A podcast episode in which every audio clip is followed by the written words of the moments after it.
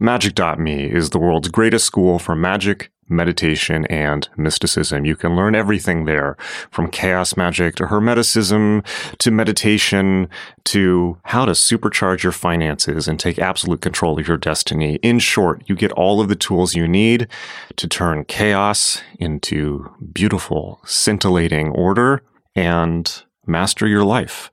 It's incredible. You've probably heard me talk about it on the show quite a lot, but check it out. It's growing fast.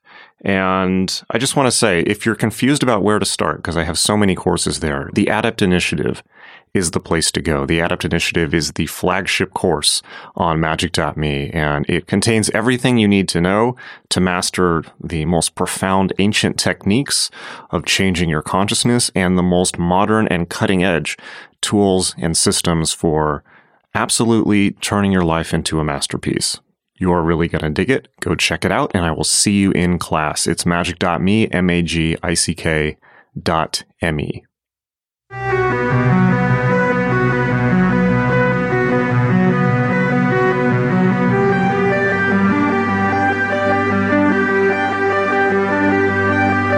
Yes, hello. I'm Jason Louv, and welcome to another episode of Ultra Culture with me.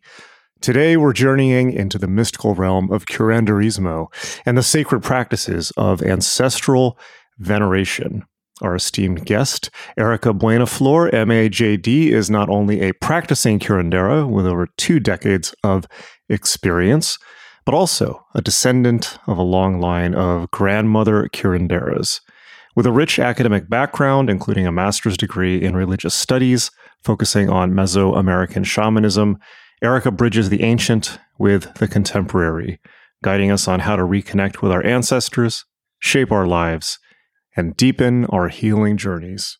From the profound trance journeys to the art of sacred gardening, from the rituals surrounding death and grief to the vibrant ceremonies honoring our ancestors, Today's conversation promises to be a tapestry of colorful stories, vivid imagery, and deep insights. So, whether you're familiar with the world of curanderismo or just stepping into its enchanting embrace now, like me, I had never heard of it before this podcast, prepare to be enlightened and inspired. So, without further ado, please welcome Erika Buenaflor to the show.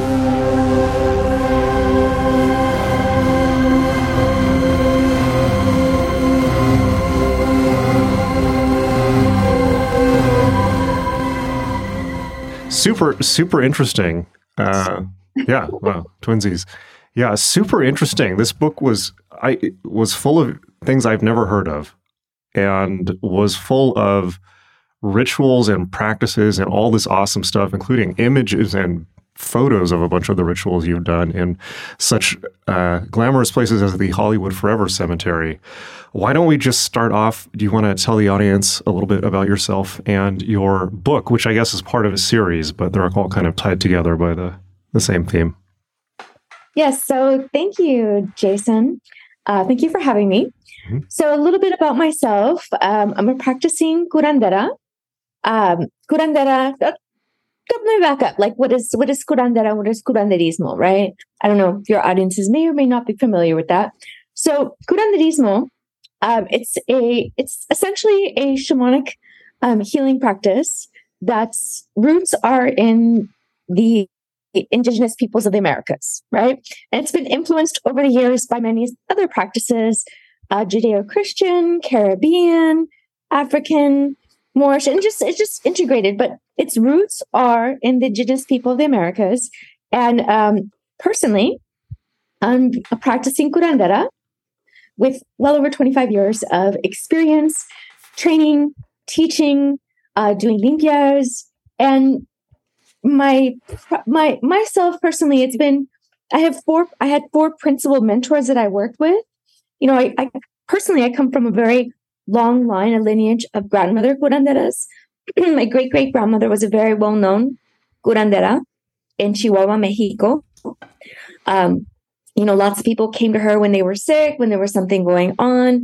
She was very well known. And, you know, throughout the years, because this is during the Mexican Revolution, um, throughout the hundreds of years, it, you know, Mexico became modernized. And those stories of my great great grandmother, um, even though our traditions, I, I was around that we we still they're, we're still very common. We we drink, for example, herbal teas. You know, there's certain things that we have for illnesses that we associate with, like okay, take this. You know, for example, chamomile, known as manzanilla in Spanish. Um, if you have like an upset stomach or like to clear bad luck, you know, to put a little manzanilla in your eyes. Um, you know, to clear any bad bad luck. There's simple things like that that I grew up around. You know, I was exposed to. Um, so I was definitely exposed with curanderismo. And then in college, I had an opportunity to create, uh, I had really cool professors to create my own kind of like course. And I started actually learning about curanderismo, like more academically as well. Cause I was always like, it was, it was very much in my heart. My, my first, I did my first limpia, which is a like energy cleansing with herbs. Um, I did this one actually with the battery. I was five years old. I had one of my my my you know my friends and I said, okay, you know, lay down. I'm going to clear, recharge you. I'm going to clear the energy. So I did that when I was five years old. So um, that was something that I always loved. It was always dear to my heart. Um, as I mentioned, you know, when I went to school, I was exposed to that, and then later on, I met my my first two mentors because I've had four principal mentors that are from the Yucatan. From from the Yucatan, and something to know about the Yucatan is that the um the peoples there. And you know we say maya but there's a lot of indigenous peoples there that don't necessarily outsiders might identify them as maya because they have certain you know historical traditions and but that's something that they've they've looked at that but they're not there's Tzotzil, Tzeltal, Lacandon there's various indigenous people with their with their languages and they've really held on to their indigenous traditions. They're very proud of their indigenous traditions. So my my first um, two mentors, one was from the Yucatec, you know, was very much rooted, spent all of his life in the Yucatan, um, spoke Yucatec Mayan. And then my, the other mentor, Barba, she was also familiar with Nahua traditions, which is more central Mexican traditions, indigenous traditions. And she was also versed in Yucatec Mayan traditions. And that also happened the same with my next two mentors too, Don Fernando and Malina, which were, you know, years later, I, I had other two mentors. So my mentors were very much rooted in indigenous traditions. And that's what I was exposed to. Right. And that's how I learned this practice. And, you know, when I, you know, further out, I was also, I also went to grad school too, because I really wanted access to our codices. I wanted to understand what the glyphs meant. I wanted to understand their art, art artwork, my artwork, my ancestors' artwork. And so I went back to school and I dove right in into our records. So my training is both, you know, field, it's it's cultural for my family, and it's also academic. So that's my background as a curandera. So prior to when the Spaniards came to the Americas, there were hundreds of different indigenous practices where they did divination work, they did healing work, they engaged in different shamanic traditions, including shapeshifting. They help people retrieve um, soul pieces that had been lost. They sent soul illnesses. So there's brujeria, witchcraft. Um, so a lot of that, there was hundreds of different kinds of specialties, right? And when the Spaniards came here, um, basically, if they liked you, they identified you as a curandera, a curandero, somebody who healed. Okay. Okay. It didn't matter what you did because there was there's a lot of records where, for example, there's this uh, one record where it's it's a gentleman who was a, a curandero and he was a shapeshifter. He when, when you say shapeshifting, what does that what does that mean? for you? Shapeshift into an animal. Okay. Shapeshift into an animal when he would heal, right? And um, this, I mean, this is these are very conservative Spaniards that are talking about these kind of things. That they're like, yeah, he would heal and he would turn into this animal, and that's how he would heal. And he was identified not as a sorcerer, as a shaman, not because of what he did, but because he was liked by the missionary. He was identified by as a curandero. Now, if you were not on the sides of the Spaniards and they didn't like you, you were a sorcerer, mm. you were a witch. So those terms are very much, and a lot of us from, um, you know, that are Latinx, we're, and, and other people that are, are interested in this, we're reclaiming this, we're reclaiming curanderismo because it has been it has been very much imposed on us of what was a curandera, what was, but it is so much in, involved in so many different magical shamanic traditions. And, you know, as a curandera, you get a lot of us, we get trained in so my, me personally, I got trained in so learning and working with so many different kinds of things, including what, what some would say witchcraft, brujeria. Um, and that's something you learn. You have to learn because you have to recognize spiritual illnesses when people come with you with spiritual illnesses. Um, and it could very much just involve just physical kind of illnesses, learning to work with certain plants and knowing what plants do certain things for the body, how to clear different things in the body. Um, so it's it's its roots. I would, as I mentioned, are it's a shamanic healing practice, and I, I use the word shamanic because you a lot of us also learn to work with different realms, non-ordinary realms, so we can see what's what's what happened to the person. And some would say, okay, you're working intuitively.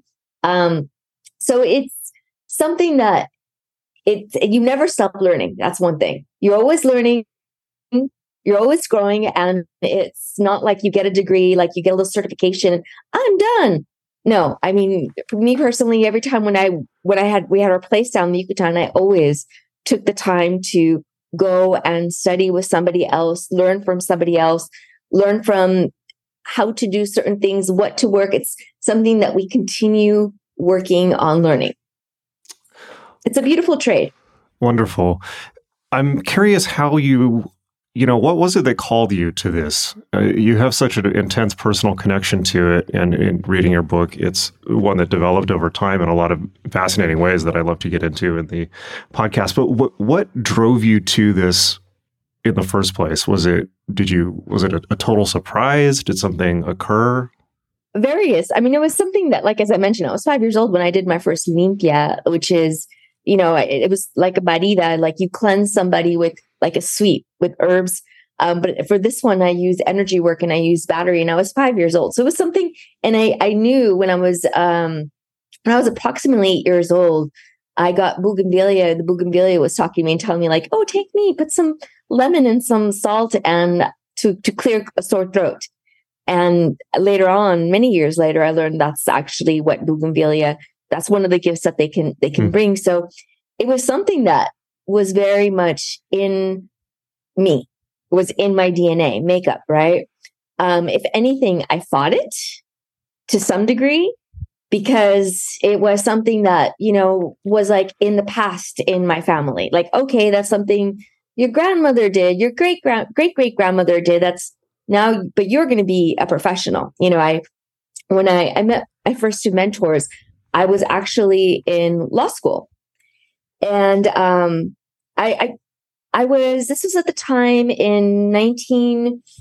Well, 1993, there was a, a strike, a hunger strike at UCLA to have a Chicano Chicanic um, study department, and you know, to, so we can actually learn about our history, our traditions, and because they were not having it, and um, there was a hunger strike for that.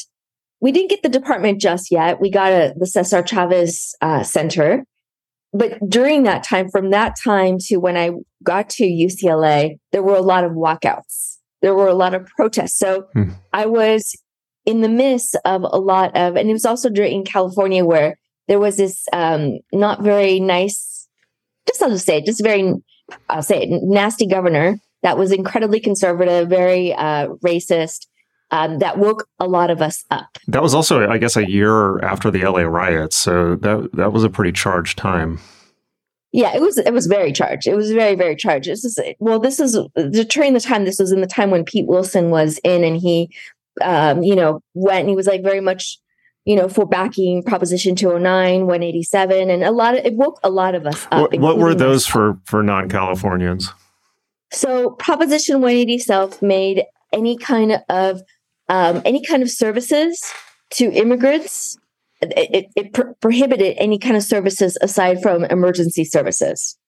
So basically, they would have we'd, we'd be here just working, but we wouldn't have access to like basic like healthcare, education. Like, okay, you want to just like pay us mid, like less than minimum? Like it was it was ridiculous, right? It was ridiculous. Mm-hmm. Um, the, thank God the California Supreme Court ruled it unconstitutional. Um, and then Proposition 209 banned affirmative action, uh, which now has been that's now it's now it's the land of that's the land of the law now. That's um, oddly so, that's oddly topical. Yeah, I, I don't want to go too. I don't want to go off too much on a tangent, but I'm curious because I remember those laws uh, at the time. But where, like, is there? What's the legacy of those laws? I I guess I don't think they're still in effect, but it's things have evolved uh, or de-evolved since then. Uh, well, what what is the? How do you how do you see the legacy of that era?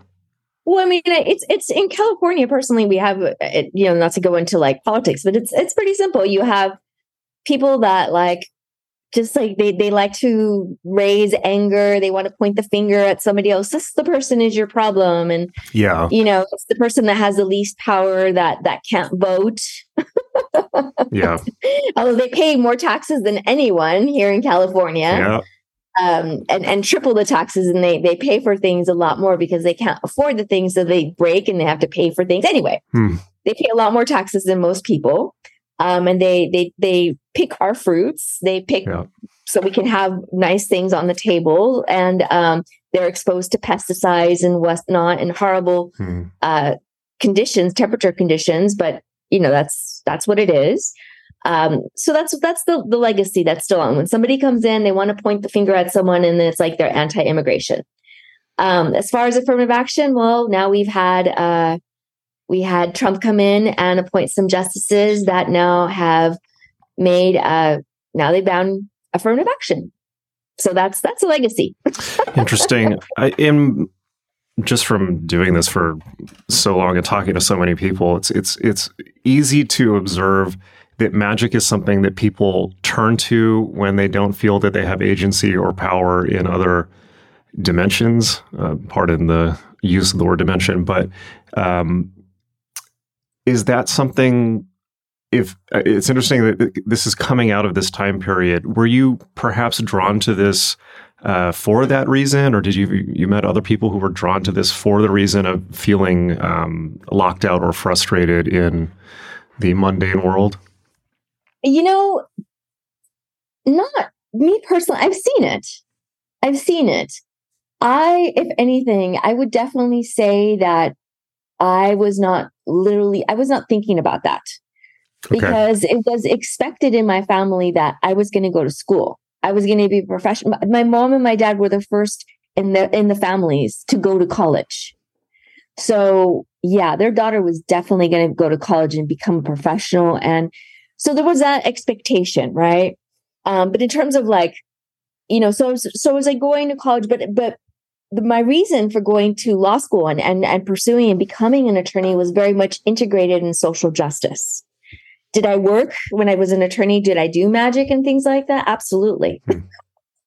Okay, so please tell us. A, that sounds like that sounds like a good story. Uh, as much as you can uh, uh, get away with telling with confidentiality and all and confidentiality and all of that. Uh, please tell us about lawyer magic. well, I mean, it's it's it's one of those things. It's uh, you know, when I could tell, like, and I, and I used it with because I'm very much like I was taught very much with my my mentors that personally, this is something I was taught is that we never, we have to know our place. We have to know our place and we can't determine other people's choices for them. Mm. Um, we can we can ask that you know justice we can ask for justice we can ask for the truth to come out so there's there's certain things that we know like i was taught of what i could do so that's what i learned to do in my depositions and um and i would do it while i was in the deposition and and you know sometimes it, it was really interesting because some I think it was like some attorneys would be like like they could feel it. How so? How do you, how do you mean? they, they, they became startled and upset. Like they were making objections where I wasn't saying anything that was object like objectionable, but they could feel it. Huh. You know, that would you know like somebody. There was one time where somebody was um, fibbing about uh, doing something at a hospital when my client my client's family passed away um, and I'm not going to give the, the whole entire story, but but passed away, and the, the, the nurses who I was I was being very compassionate towards because I understood they were scared, they um they they panicked, they didn't do what they were the procedure they were supposed to do, and but they were fibbing about it. Mm. So I and I was I was being compassionate, but I was I was you know making sure that they got the truth got out. and the truth got out. But it was it was just the attorney was just like it was like so confused because like why is this why is my client you know the nurse like saying something that you know I trained him not to say these things. Uh-huh. Interesting. And, you know, and, and, and he would like be like objecting. I was like, what is the objection? You know, I, what is the objection? What, you know, and it, it was, it was just very like subtle things like that. There was very subtle things like that. But I eventually like, okay, I'm, I'm, I'm not really wanting it. Just me, I, I like doing what I like as a curandera. I did, I did great work. I did great social justice. You know, thank God I did great work in social justice um, for a decade. And um, I love what I do in my practice as a curandera. Um, this is this is my this is my love. I love working with people. I love people helping people realize something that that move through things, difficulties, heal through various kinds of traumas on a soul level, on a spiritual level. So that's why I like to use my gifts now. Do you do this professionally full time now? I mean, I know you do it professionally, but is it is it your full time job? Yeah, yes, wow, since 2012. Okay. So so what that that's fascinating. Well, actually, 2012 for, for a few years I did do contract work. So okay. I take that back. I'd say maybe I stopped doing contract work maybe like I would say 2014 maybe 15 Interesting. Yeah. So so let's talk about this because I think this is something that is going to be of a lot of interest to the the listeners. I've got a huge list of, list of questions, by the way. So I've got tons of questions on on topic, but some of what you're saying is so interesting. I've got to I've got to kind of dig into it. Um, I think a lot of people that listen to my show, uh, and I think just people who are in the kind of spiritual world in general, I've heard this story a lot of people who are kind of stuck in the corporate world or stuck in a job that they hate, and they may be very successful. In fact, in most cases, they are. Um, but they yearn to kind of leave the corporate world and do something more meaningful, whether that's, you know, being some type of artist, whether that's, uh, in some cases, you know, becoming a yoga teacher or, um, you know, doing a YouTube channel or something like that. But I think that this is a very, very common transition that people seem to have to make at some point. Uh, and it's very stressful. And I think when people are on that precipice where they don't know if they're going to jump into the the great unknown, uh, maybe you can share some some of your experience there because I, I imagine that going from a law career to doing this must have been a little intimidating. Well, you know, it was it was something that because after I met my first after I met my, my first mentor, I was um it was I had already completed my first year in law school, and my first mentor, Don Tomas, I remember after the first limpia, we were having a platica, a heart straightening talk, and you know, this is when I was sharing him what I was doing because he was interested. Like, oh, what are you doing? And he he already sensed that I I had that healing that I, and I knew a lot about curanderismo. So he's like, oh, so you know, Mija, like like you know, what do you do? What, what do you what are you going to be doing? I said, oh, I'm in law school, going to be an attorney. And he just began just like with this huge gregarious laugh, like you know, like like oh, you're not going to enjoy it. That, mm. That's you're you're a curandera, like your great great grandmother. You're you're not going to enjoy it. And I looked at him, and I just remember just being like, okay, but I'm going to be an attorney. right. You know, it's just that's what I'm going to do. And because I at the time I was just very much like, oh, you know, I'm going to change the world, blah blah blah, like very idealistic. And um and next thing I know, and then I also later on I met my my next mentor, Barbara, shortly thereafter. And the next thing I know, I was going to the Yucatan because I had a little more money at that time. And I was able to go there and continue my mentorship with them. So I was going there like approximately every four to six months to continue my mentorship with them. I didn't know why I was doing what I was doing. It was not like, oh, I'm going to be a curandera. It was just something that fulfilled my heart. And it was also very much too about for for many of us BIPOC folks and Latinx is that it's very much about reclaiming ourselves because we have been disassociated from our indigenous traditions, many of us. And it's, it's like coming home to that. You know, 500 years of having indigenous erasures from our culture. Like we talk about it, but like, oh no, no, but you're more Spanish, you know, and it's, and it's coming back to that. It's like, feel like you're coming home, feel hmm. like, a, like soul pieces are coming back to us. And I think more that's why I was doing because it was something that was incredibly interesting. It was I was passionate about it. I loved it, but it was more healing for me, um, if anything. You know, it was like, oh, it was, it was and because also too, as I share in my book, um, you know, uh, Veneration Curanderismo, I grew up being told like, oh, if you're lucky, you're not going to look like your father. You're not going to look like an Indio, like an indigenous, like an indigenous person. Hmm you know, um, being told that like my my my last name Hernandez that made me sound like a wetback, um, it, like a lot of shame for for being brown, you know, and I, I was a lot like then and, and, and feeling that. So a lot of that is very much coming back, reclaiming ourselves more than anything, and I think that's what draws a lot of us to it. Is it it reclaiming a part of us that we didn't know that was missing. And mm. I didn't know it was missing until I, I started practicing in that. And I think that's what rooted me in doing this initially. And then, um, and then the next thing I know in 2005, and this is when I was already an attorney and I was still mentoring at that time. I was still learning about these traditions. I was hiking and I fell off a cliff. Whoa. I Yikes. being air yeah i woke up being airlifted what the oh i'm sorry I'm, yeah. I'm, I'm i shouldn't laugh i know you're okay now so i can kind of see where the story's going i, I apologize yeah. but that's yeah. pretty dramatic no no no worries um, three days later i found out i had a skull fracture a brain hemorrhage jeez left AC dislocated, two vertebrae in my back fractured. I completely shattered my coccyx. Left leg, I fractured it in three places. Right leg, knee down, all of my bone shattered and came out of my heel. Um, okay. And yeah, and uh, I knew at that's that that at that moment in time when I was told everything that was wrong with me was when I finally embraced my don, which is a it's basically the gift of healing from God. That's what it's called in curanderismo traditions in Spanish. I just said, yep, that's I totally hmm. embrace it. I don't doubt it anymore. This is I I totally do because I knew if I didn't, I was going to I was going to be handicapped the rest of my life. And I was in a wheelchair for almost a year. Um, but I put into practice everything that I learned from my mentors. And having an experience like that really began make me question whether I wanted to continue doing something that I was losing passion for. Hmm you know, it, it's it's I just it, but that was something that I, I I know that maybe I I agree to. I'm like, okay, let me now agree to more graceful things, please and thank you.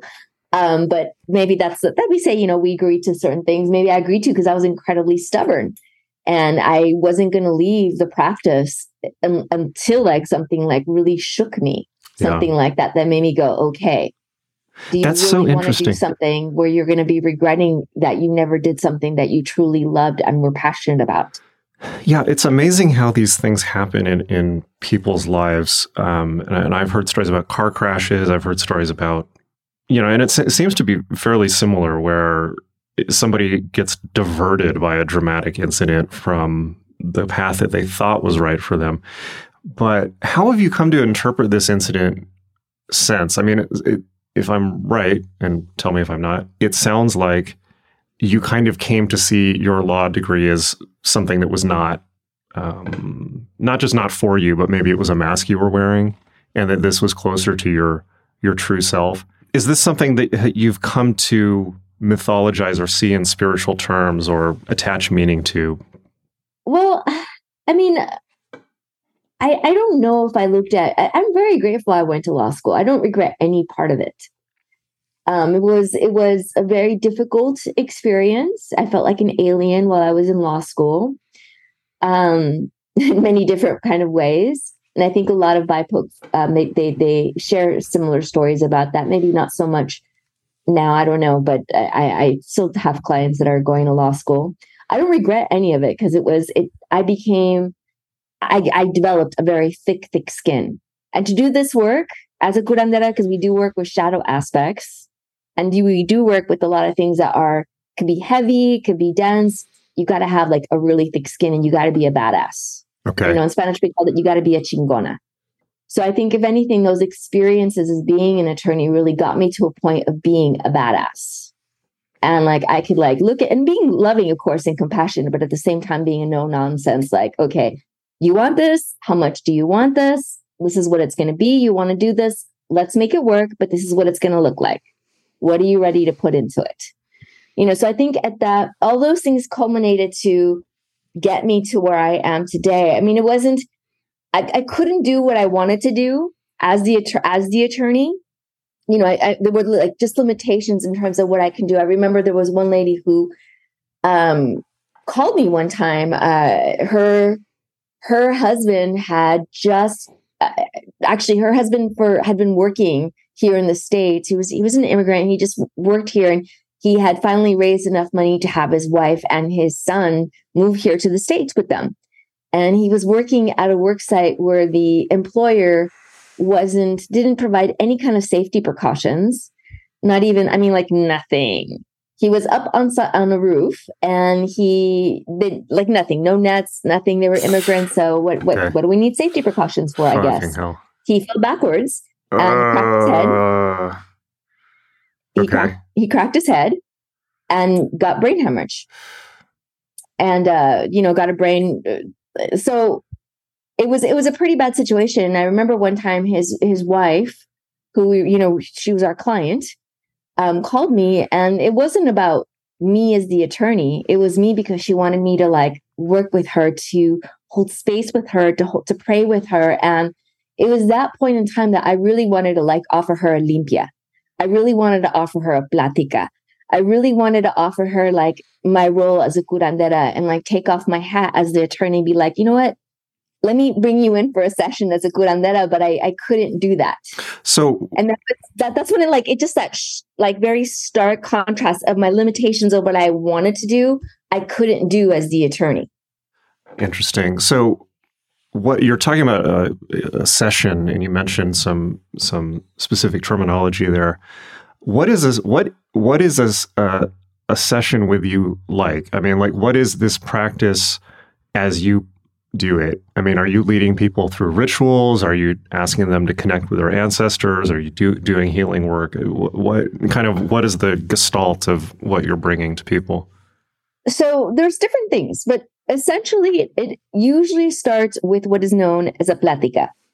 A platica in these indigenous traditions was um, known as a heart straightening talk that you release what was weighing heavy in your heart. And it's not like, it's not just like therapy because when the person is talking you know you're allowing yourself to be an open channel so you get intuitive insight as to what is going on and of course you don't interrupt the person obviously um, but you get that insight and you get an understanding of what else needs to be done you know after after they they share you know it's like i me personally what i do is like okay this is what i'm getting this is what i think would be really good it could be anything from a soul retrieval it could be anything from a soul release. Maybe they got someone got a piece of someone who passed away that it's it's it's time to let that soul piece go. They're ready to let that piece go because it's weighing heavy. It's continuously weighing heavy on their heart. It could be anything like they want to connect with their ancestors. Um, and it's various different kinds of traditions too. Um, it could be something that to clear a curse because I sense that there's a curse. Um, to rescript something and also also to provide different kinds of limpias which could be a cleansing with different kinds of herbs. What we call what we do is we, we do a limpia also with el huevo the egg. It can be something that they have a parasite attached to them. Um, and if it's and if it's done remotely it could be something where you know i guide someone to to do a limpia with them to do a cleansing both physically and energetically and i guide them through it because um, it could be done in person and remote. So it always starts out with the platica, like letting the person release what's weighing heavy in their heart. And then, you know, we share, we get an agreement of like what we're going to do, what's going to happen. It could be, it could be a ceremony. It could be like we do, I do a fire right for them and they release what needs to be done in the fire. It just, it just varies. And it's, I always get the, the other person's like, okay, does this feel good to you? do, do you want to do this? Is it something that you feel complete with? And we get an agreement, we get an alignment in terms of is this something that they want? Is it addressing something that they want? And then, you know, I'll get other insights. So it's something that's kind of the gist of it when it's a one on one. Interesting. Let's talk about the tradition. And, you know, one, one aspect too, mm-hmm. one other aspect too that's a critical critical thing too is I always give them homework. Always give them homework. I and in that homework I teach them how to do certain things. So, for example, if it's like a velación, which is candle work, I'll teach them how to write a petition, how to do, you know, different formations with candles for different kinds of intentions to address different kinds of things. I'll teach them how to do baños, baths. I'll, you know, I'll, I'll teach them how to work with the sun to get tonali, soul energy. So the homework is very important because it also teaches them and it also makes them accountable to continue to do their work. I'm really curious at the overlap point between the work you're doing and, reclaiming and just modern people and standard consensus reality. Uh, what has that interface been like? I mean, how do people find out about you? How do they uh, come to do work with you? Are these already spiritually inclined people? Are they totally not? And it, kind of what is that collision point like? Well, one of the things is that I always, you know, I, you know, my ancestors always bring me ideal clients, and what seems to be ideal um, are people who are ready. people that are ready, like, okay, yeah, I, I, I've done this, I've done this kind of work. I want to try something else. Like, for example, there was this beautiful lady who I had, I, I did a divination, and I do different things. I also do divination readings with um, Mesoamerican Oracle cards, um, divination. They're divinatory day signs. And she, uh, she is practicing Orisha, which is more of a Caribbean, um, African tradition, Latinx uh, tradition. And her, one of her teachers told her that she should also maybe learn other traditions because she also has some roots in Latinx uh, tradition. So or, or, or ancestral traditions, I should say. And um, she just was like, I don't know. I was guided to bring here. This is what I'm going to do. So I began asking questions. And as she's talking, I'm just like, I, I, picked up right away. It's like, okay, I asked her, so how's romance? How's this? And she was, and I got like, okay, she has this huge wall. She keeps up this huge wall. She's not going to go on this tradition. And I began talking. And then you know, shortly thereafter, there was like laughing, there was crying. It was um because I'm very direct and I do it with love, but I'm very direct. I, I I will it's like, okay, it's an hour, let's get to it. I'm gonna like hit the points. I'm I'm I'm loving, but I'm a very direct person. and you know, she laughed, she cried, she was like, oh my God, you know, okay, let's it was it was something that she didn't know why she she came to me but she was guided to and and she's like then i told her i'm like okay well you need to do some soul retrieval work because this experience that you had when you were married and the, the shame that you had for what you allowed you need to welcome and you need to acknowledge her and say that it's okay and heal that part of yourself because it's not going if you don't heal that part of yourself it's not going to permit you to move forward in this relationship and you know i try not to be like this you know i'm going to pull like i'm going to be just very blunt um, and, and curse. you know, I'm not, I don't pull a rabbit out of my ass where I'm be like, I'm going to tell you your story. I'm going to tell you your future. I don't do that. I'm, I also have people. I want to make sure that I'm addressing what people want to be addressed and need to be addressed, and that they're ready for it. So I ask them questions. I I kind of poke around, and when I feel that they're ready, I mention certain things, and if they allow it, I'll go deeper. And I go to a space where it's like a dance. You know, okay, what you ready for? Let's dance. Let's dance. And it's kind of like like that kind of thing so whether someone's familiar with this they may come i'll ask questions i'll see what they're ready for. They may be ready for certain things and we'll go to what is in alignment for them at that time. Interesting. What would you say some of the some of the craziest things that have happened to you or that you've witnessed or that you've done in working with clients? Uh, and yes by the way i am definitely fishing for exciting stories here because they're great for podcasts. Uh, anything that people can visualize in their mind, like they're listening to a radio play, is always gold.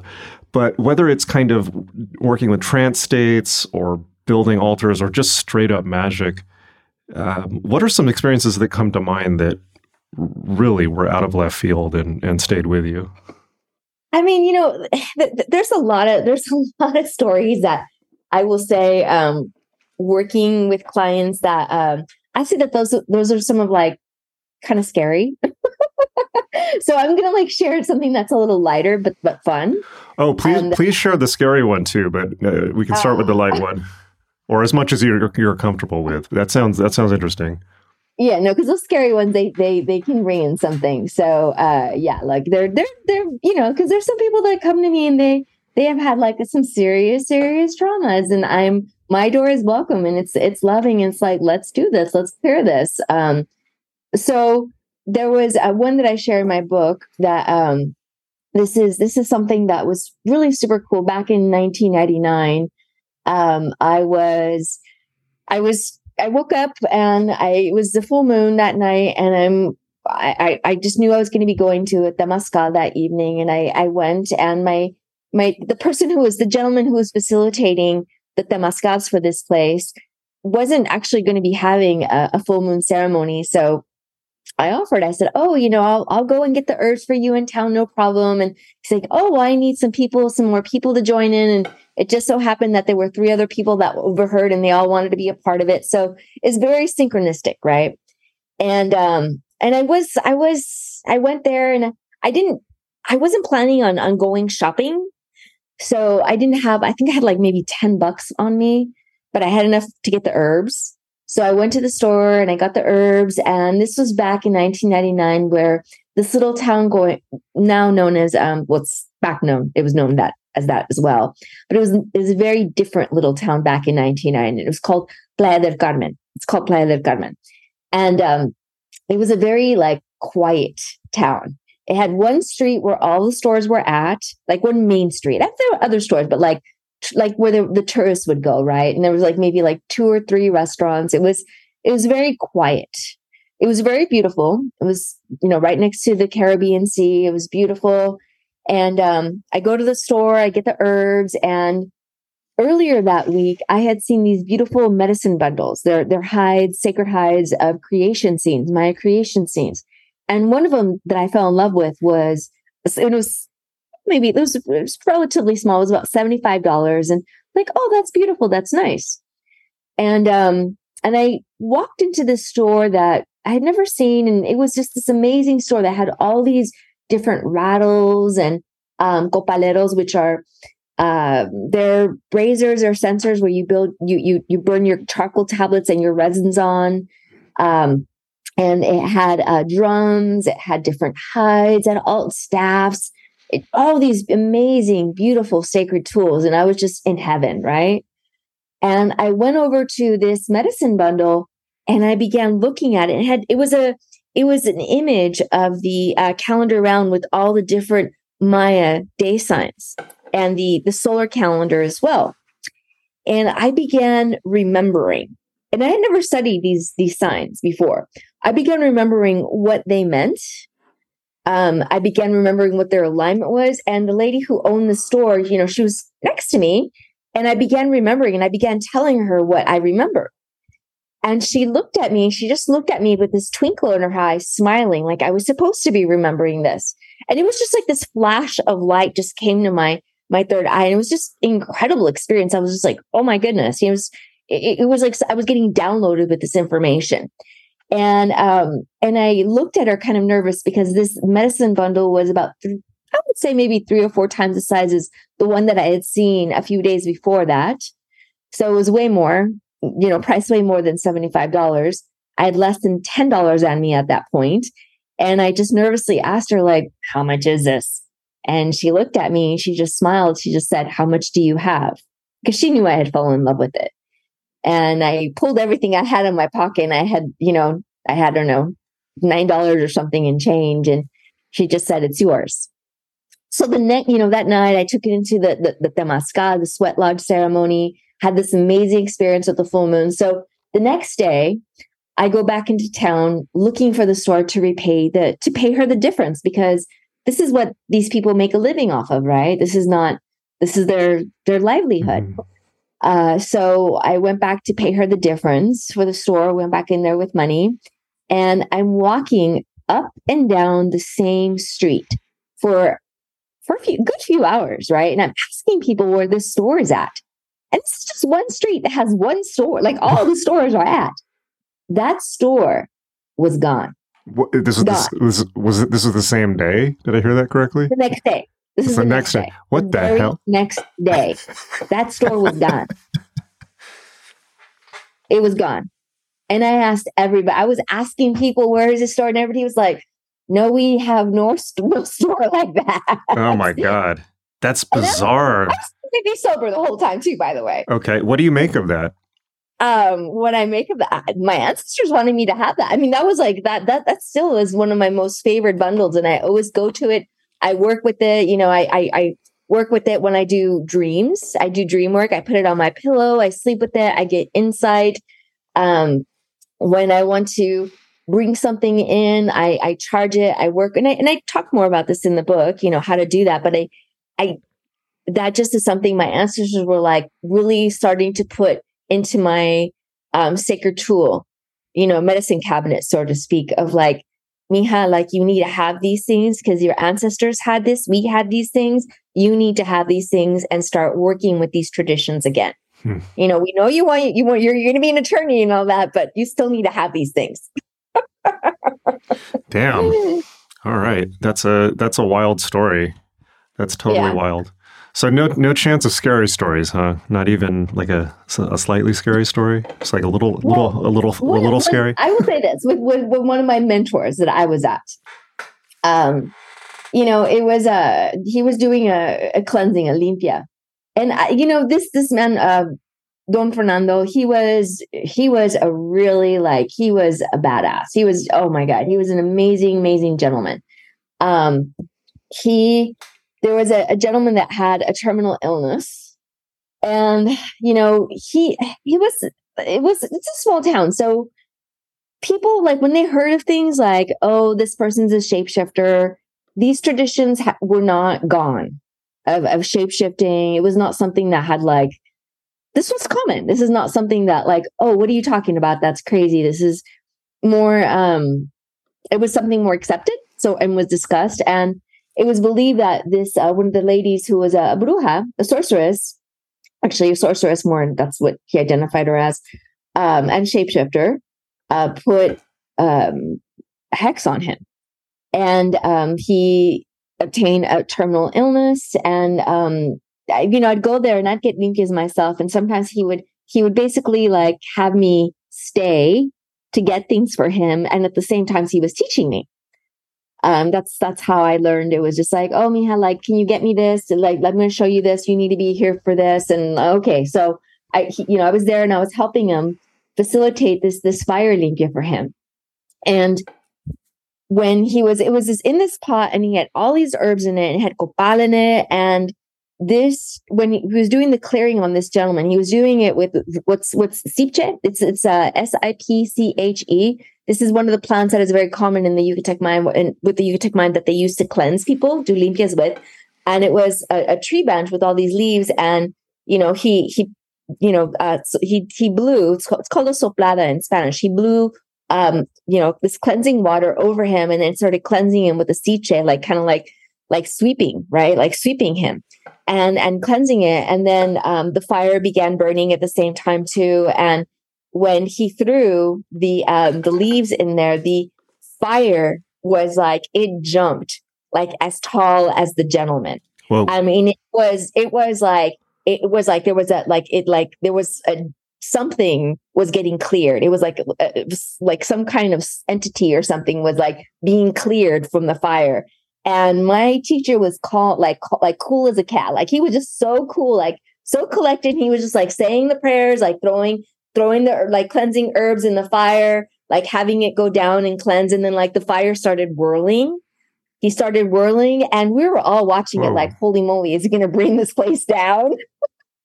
is the fire like going to just, because it was just like, and, and, you know, this, this man actually, um, lived. He lived, um, he, he, he healed. Like it was, um, it was a, it was you know pretty clear it was a supernatural illnesses that was that was placed on him, but it was something that was um it's beautiful. It's it's really beautiful. these traditions are really beautiful because there's not a question of can this be done. It's does the per- the person has the faith to do it.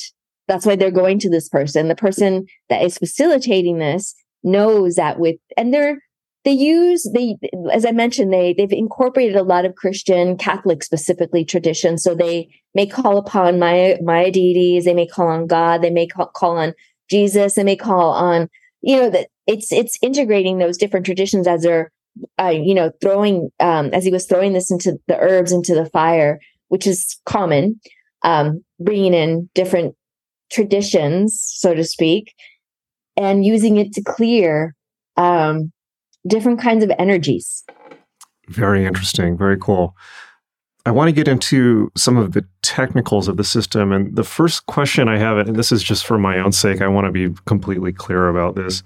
Uh, you identify the tradition as Mesoamerican, but it, would it, I mean, would it be fair to say that we're talking about Mayan, or is it a collection of traditions, or it's like Toltec, uh, um, Olmec, and things like that? I mean, is this one one tradition, or it's like a cluster of traditions from that area? So Mesoamerica is definitely a cluster of traditions. As I as I mentioned in the book, um, I, I talk about everything going back to uh, Teotihuacan, which is a, a beautiful, amazing city state back in the early um, 300, you know, common era. Um, going to Teotihuacan, I would say that that's some of course, Olmec too, going earlier back to that as well, mm-hmm. going all the way from different Maya traditions to uh, Zapotec, various. So, so Central Mexican Maya traditions, um, all the way to the Aztec. And a lot of us, we have reclaimed that term because that term was imposed on us. So we're like, okay, we're going to go ahead and we're going to define what Mesoamerica is. Okay. Let us okay. educate you. Got it. So how do you define it?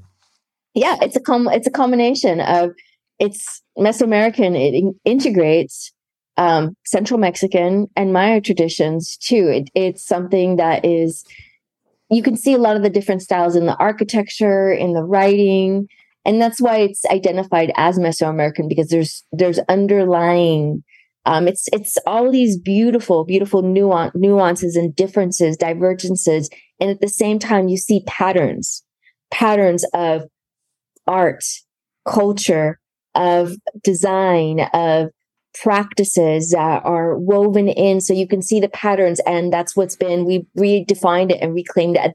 This is Mesoamerica. Um, yeah, and a lot of progressive academics have done this as well, like redefine that. Interesting. So I want to ask you about cosmology, but my first question is going to have to be do all of these cultures share cosmology or are there maybe m- with minor differences uh, or is there are there clashing cosmologies at all? Well, can you define what cosmology is? Okay, great. I, it's used in so many different ways, please. Perfect. Thank yeah. You. Well, I was particularly, um, my ears went up at the beginning of the inter- interview when you said that you wanted access to the codices and glyphs of um, some of some of these cultures, and this these systems are so unbelievably beautiful and complex and occult, and I, I mean, you know, just the. I've always been unbelievably impressed by the mapping of time and how intricate it got. I don't know anything about it, but it's it's uh, I don't know anything anything about it actually. Um, but I, I'm basically what I'm trying to ask you is to talk about the cosmology of the system and what it is and what the kind of uh, like the gods uh, and um, the kind of conception of the universe and the, the, big story that is told with the the tradition. But I wanted to, you know, preempt that by saying just by making sure that I'm or if we're talking about one tradition or a bunch, and if there's a bunch of different cosmologies. So one thing to be very um, to be uh, to be very like you know just to just to be very clear about mm-hmm. one of the things is that as i explain in in my book veneration rites a curanderismo is is that ancestor worship was just as important if not more important than deity worship hmm. okay and there was a lot of conflation with ancestors and deities right one could become a deity like a first a founding mother a father and then become an ancestor. One was an ancestor that was also known as a deity. One could be conflated as one or two. Like, for example, there is one mythology that uh, Moctezuma, Moctezuma II was one of the, one of, not the last ruler, but one of the last rulers of the Aztec Empire, um, Billy the Mexica. And uh, he he was there were various prophecies that came forward. One of them there was a, for example, there was uh, purple galleon, galleon that that was a bird that had that came in that had an, a mirror, so to speak. Not well, it was a mirror. They saw it as a mirror, and they saw the Spaniards arriving at the coast when they did arrive. There was also a two-headed man that came and told them that the Spaniards were arriving. Hmm. Uh, there were also there was also a comet that was burning in the sky for a year that prophesied the Spaniards coming. So there were, there, and there were a lot of different prophecies, or just some of the most well-known prophecies that are that have been documented. Um, and one of the things Moctezuma, uh, you know, uh, too, he was he was, yeah, he was concerned. you know, when you have like your answer, when you have all of your most, you know, prolific seers telling you that of an impending doom, um, that they're coming to come and and basically change things and uproot your world, you become a little disturbed, a little uh, concerned, yeah. right, or very concerned. yeah. So he he got um, sixty of his of, of the most skilled uh, sorcerers, shamans, like seers, and he sent them to uh, what is known as Coatepocil, which is a place where um, the ancestors said could still be found. And keep in mind that when we say ancestors, they were also known as deities that were also ancestors. There was not necessarily like they weren't, there wasn't this like very clear separation that we have in more Western traditions. Eh, there was just, we have a lot of conflations and like we see things more as energies, sacred energies, than rather there, there's certain personifications of that and how they mean, but it's it's a little bit more um it's it's it's shamanic you know it's it's you're living in, in, in a space where you're in a quantum like you would you think a quantum reality you're not necessarily just in one space where things are mm-hmm. linear mm-hmm. and things everything is separate right mm-hmm. so just keeping in mind when i'm sharing this story this mythology so he sends them to Coatepocil, which is the place of origin and um, this is where they came the ancestors are still there to get counsel in terms of what to do about the spaniards coming so they go and um, they, they they go to the, one of the places in in that one of the cities of, of, of Tula, which is one of the, the prior cities, the Toltec, and they're looking for the ancestors. They're looking for the seven caves. They're looking for the ancestors, and and you know the, they're they're guided to take a ravine and go across, and they see the mother of one of their principal deities, who is, by the way, to also recognize as a ancestor as a man in one of the codices. So again, it's, it was a deity, Huitzilopochtli. Um, so this is important to understand, right? Okay. So they go there and um, they meet his mother, Coatlicue, who is upset. Like, hey, son, you were supposed to come back here. you left and you went to start this great city, but you're supposed to come back here and they go there with different offerings. And um, the mother is not necessarily happy that her son's not coming back but that was one of the things that she asked. Her son needed to come back. So you know the guides that were that did survive came back with that message. And it wasn't a good message because Moctezuma II wasn't about to uproot the city to go back to Coatepocil, the space of origins. So in this cosmology what they saw is they saw everything originating as what was known as different um, soul energies, right?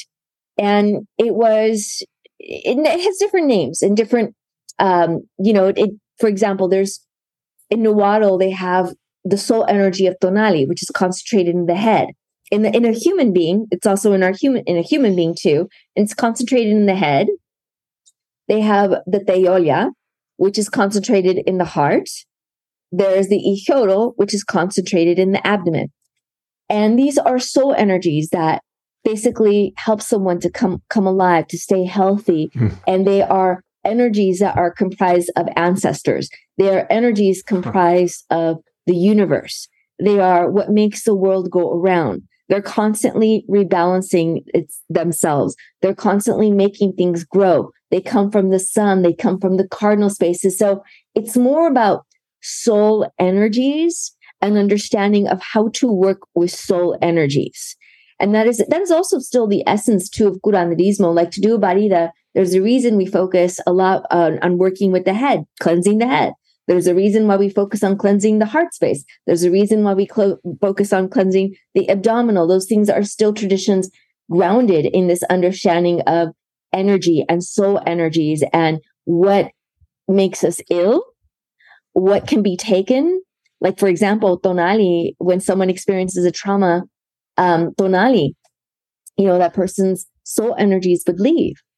And this is, you know, this is what I, I talk about in veneration rites, curanderismo. What they did when someone would pass away is they did various rites. And that was a big thing that they did. They focus on this too, of ensuring that those that had passed away had strong soul energies because some of these, so it's, it's, even rulers would eventually become even deities, okay, and recognized as deities, could also become an hypostasis of the sun, of the moon, and become part of the sun, could be cosmic creation cycles. So there's a lot of that conflation of this understanding that what you wanted to do, someone passed, is you wanted to ensure one, that when they passed, you did various rituals. For example, you got a lock of the person's hair. You got um, a jade stone, and this is this is something they would put put the jade stone over the the, the head to ensure, and they would put it on their their heart to ensure that one that that stone that they could find there's they could that, that was part of the Teyolia that there was a jaguar that could come and take it from you, a soul energy that could come take it from you, and you could trade it off so you could keep your soul energy, right? So they wanted to make sure they did all these various rituals that if you had traumas, they would do a platica to make sure that you would balance any wrongdoings. So you had stronger soul energies in the afterlife, right? Um, and and also in their afterlife too, because after you pass away, you want to make sure that your ancestors, your rulers, because ancestors weren't just blood. They could also be vocational. They could be community leaders. They could be various kinds of leaders. They wanted to make sure that they had strong en- energies, strong soul energies, because if they had strong soul energies, guess what? They could intervene more readily on their heirs, on their, those who were venerating them on their behalf. So it's a very much, the cosmology was very much grounded in understanding of how to work with these soul energies. And there were different days that were that were charged with different kinds of tonali, different kinds of soul energies. And there were readings that were done that when someone came in at a certain day, they had certain proclivities for different things, kind of like the astrology that we have in Western, um, to some degree, but it was, it was a, I don't know, that of course different because it's its own thing. Um, and there was a reading of names too, because if you took on an ancestor's name, you got the ancestor's soul energy. So it was very much grounded in knowing and understanding how to work with these soul energies, how to work with them and how to create with them, how to clear with them. This is super yeah. fascinating.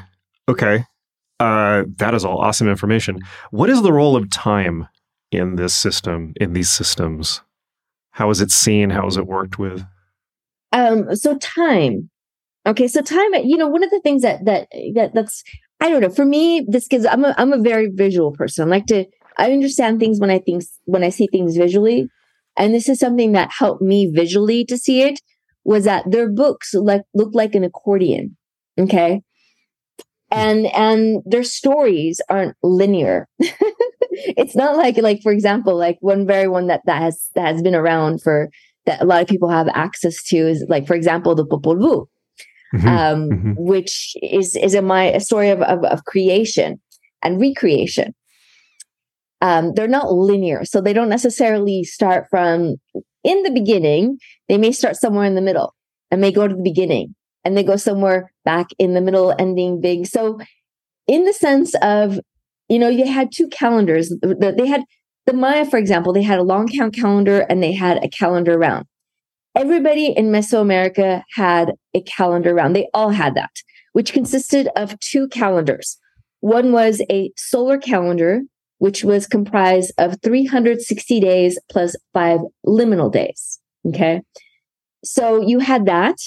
And you also had a divin- divinatory cal- calendar in central Mexico. It's known as the Tonalpohualli. In Maya, what has been identified by um, mainly anthropologists, they, they they took on that term, and a lot of Maya have also reappropriated that term, the Tzolkin. Um, that's the divinatory. So basically, when there were their books would have dates. The Maya, for example, had the long count calendar, and they had the round calendar followed by that. The round calendar was composed of some were composed often of solar, so you had specific dates, and they had divinatory calendar when when you had a certain sign, certain things would happen at that time. So they looked at they were statisticians in looking at time. They were looking at probabilities, like okay, when this happened on this date in so many years and so many times, this happened. We had a hurricane, we had good you know, we had mildew, we had our all our, our like crops, they they died, or we had uh, we were abundant in this. So they were very much they looked at time, not necessarily how we look at it in a space where it was just simply linear time and space. They looked at it to understand what are the probabilities of something can happen and what can I do magically to change that. That is so effing cool. That's that's amazing. And um, I've always been fascinated by that. And that was, uh, and I'm even more interested now that you've explained it in more detail. Um, what, were they, how were they measuring time? Was it based on planetary movements or, or something else? Or did they measure it? So, um, you know, they had, so they had, for example, the um, calendar round, they had kin, um, they had a day, they had, uh, that was, that was a day that was you know, then there were there are a lot of variances with that too, because I talk about that too, actually, in my third book. What was a day was different for different peoples too, and what started a day was different too, depending on if you were, you know, working with the moon. A lot of people work more more. A lot of the indigenous people, they were people of the sun, so they had more of a four quarter period where they um, looked at. They based it off from when the moon came, when the moon set. So they based it on that. Some of it did so it wasn't necessarily the same with everybody.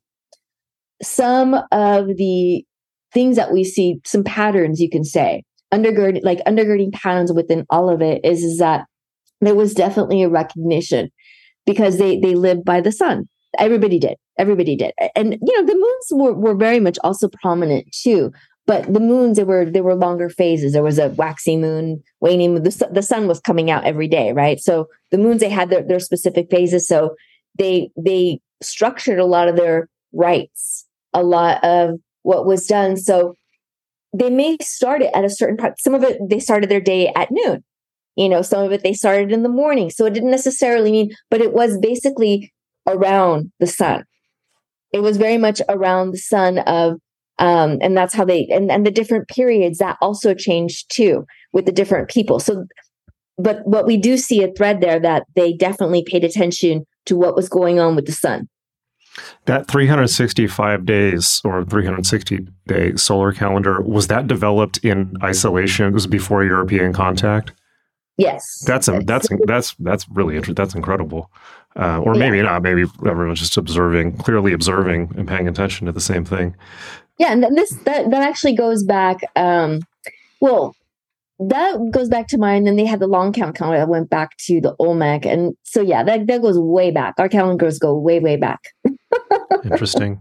So that moment of um, that moment of violence and cultural collision where the Spanish uh, arrived, what was the clash of realities there? Was it just straight up um, conversion by sword, or how did those two cultures interact, and over what time period? Because I imagine that's a pretty complex story. But I'm oh I'm in, I'm interested. I'm most interested because that's just way too big of a question. I'm most interested in the magical and cosmological aspects of just two, basically just two radically different uh, outlooks on reality uh, colliding. You know, I think what was what has personally what has been really interesting for me, um, and I write about this in, in a lot of my books. Like for example, uh, Ruiz Alarcon, he was a missionary, straight up like you know, straight edge, like missionary guy, like God, like let's get rid of any kind of like supernatural kind of stuff. Let's um, Christianize or whatever with the indigenous people. Uh, he notes that instances of shapeshifters you know when i when i when i like I, that's what i read about like it, in animal medicine my my fourth book um, a, lo- a, lot of instances of noting from these very straight edge like missionaries when they would see these miracles happening wow. when they would see elements happening when they would see famines happening when they would see eh, you know they tried to quell it but it was something that like when they're talking about like no this is going on but they but there was a really it was it was really hard because they all when they came they came with um airborne strain of syphilis so it was air. It was airborne. Yeah. What the? Yeah.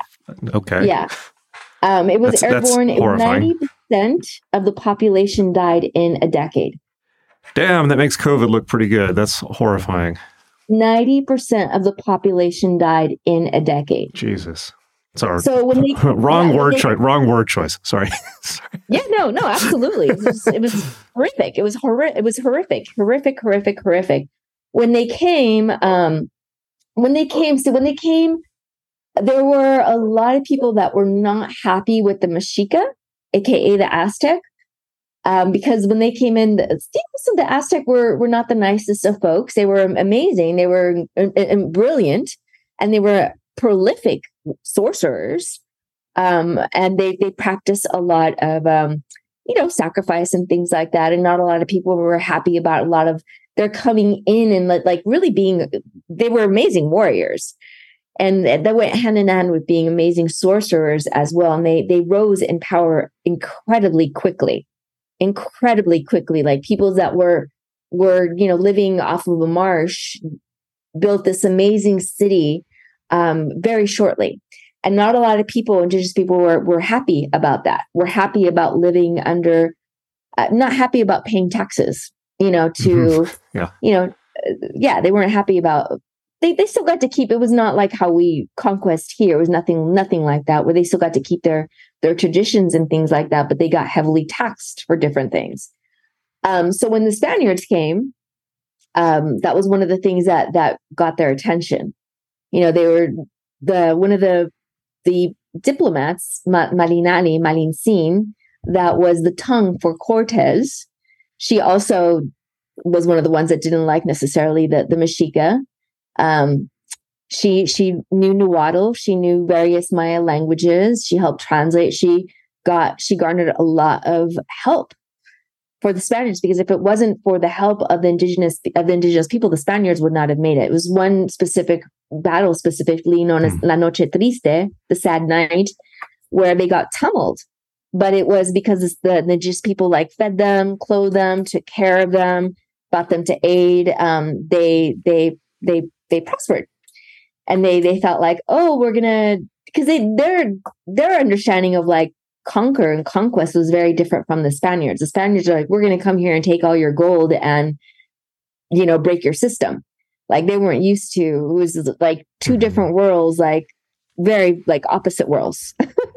like it was just completely yeah, foreign, right? That's why I asked. I mean, it's. I mean, I, that's why I was asking about that collision. I mean, it's. Oh, it was it was a, a, completely foreign type of of in that sense of like how they came in and what they did with the peoples, and it was very different um, in that sense.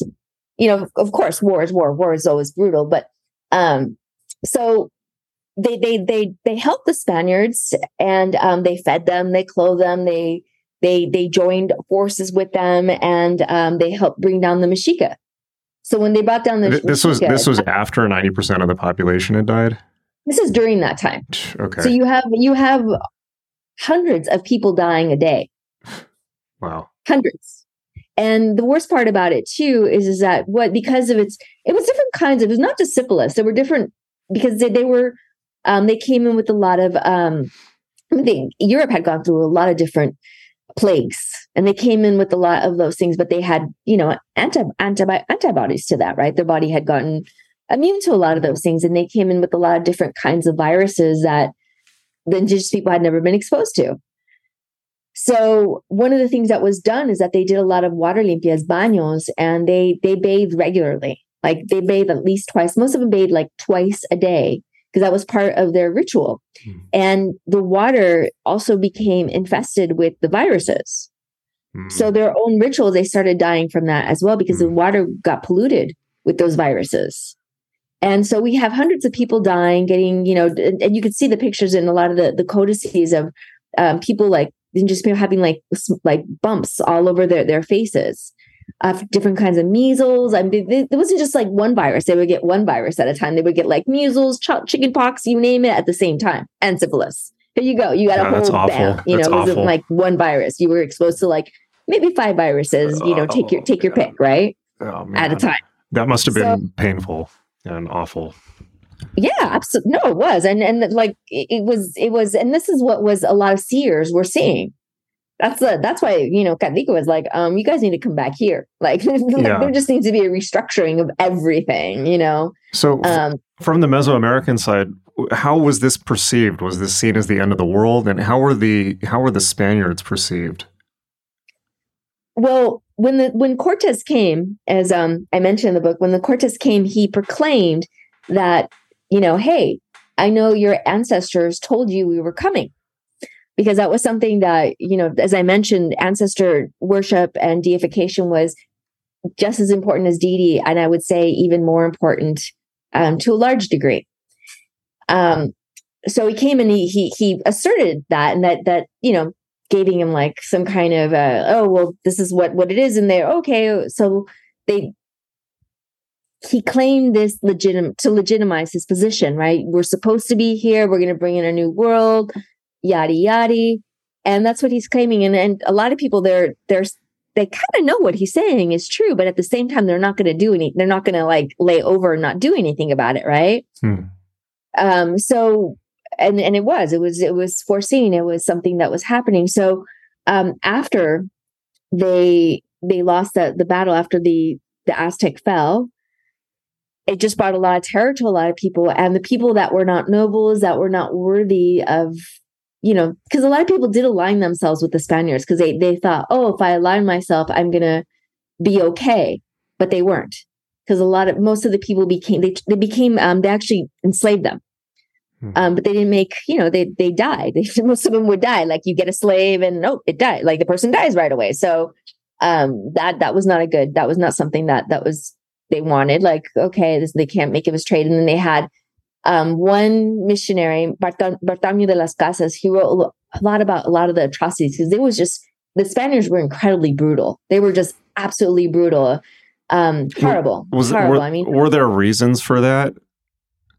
The brutality? Yeah, and when I say reasons, I mean just for more context. Is it just, for instance, were they sending, uh, as the English did, criminals? Uh, were, yes I mean, what was going? Well, why why was there so much brutality? Because I've heard yeah. lots about the brutality, but I I've never got a why for it. Well, the worst of the worst were like coming over.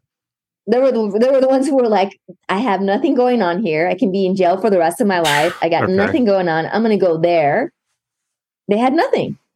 They had nothing. So yeah, they came to the Americas, and as Pizarro said, when one of the the conquerors, the conquistadores of Peru we came here for your gold.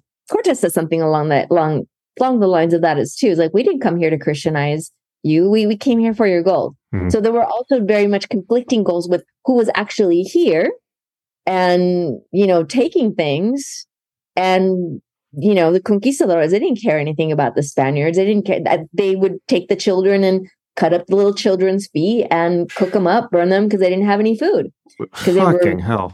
I mean, like horrific, horrific, horrific, horrific. And the missionaries, they're they're at a loss where they're trying to control these crazy Spaniards, but they're also like having to do. They're also trying at the same time, like, oh my God, they're so worried worried about the supernatural and the magic that's going on, and so it was just, um, it was, it was, it was horrific. it was pretty bad. How long did that go on for? I would say, you know, to to large degree. I mean, to some degree, it's it's settled. But I mean, in, in 1994, the Zapatistas mm. in um, it, Zapatistas took over after NAFTA was signed. Mm-hmm. They took up arms in Mexico, and now the the city there in San Juan Chamula is actually an independent city, independent municipality in Mexico. Because there's still a lot of indigenous people that are very angry that they don't have their sovereignty, they don't have rights to clean water, to clean land. So it's not like it's gone away. There are a lot of people that are still not happy about things. Yeah, that's something. I mean, I, I was it's interesting because I was just looking at this again recently. That's something that if people who are listening to this don't know about, they should really look up. Just Google EZLN, the, the letters EZLN, the Zapatistas.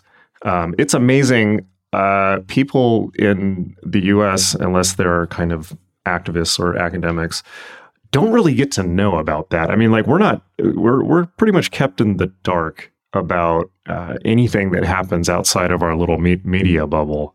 Um, well, absolutely. I learned after Vietnam. like, yeah, yeah, yeah. Educate the people because they might get upset. yeah, that was the last time they were going to show coffins coming back. Um, yeah, no kidding. So, in in a sense, could you say that this is kind of still going on in the politics between uh, Absolutely. the western in the Western Hemisphere politics, basically? Absolutely, one hundred percent and in many Latin countries in Latin America, not just in Mexico. You know, a lot of like in Ecuador, in Peru, like a lot of indigenous people are still try like, you know, and, and it's something that they, uh, you know, it, they're, still bringing attention to their rights to land, to clean land, to clean water, to to sovereignty, and it's it's still a struggle.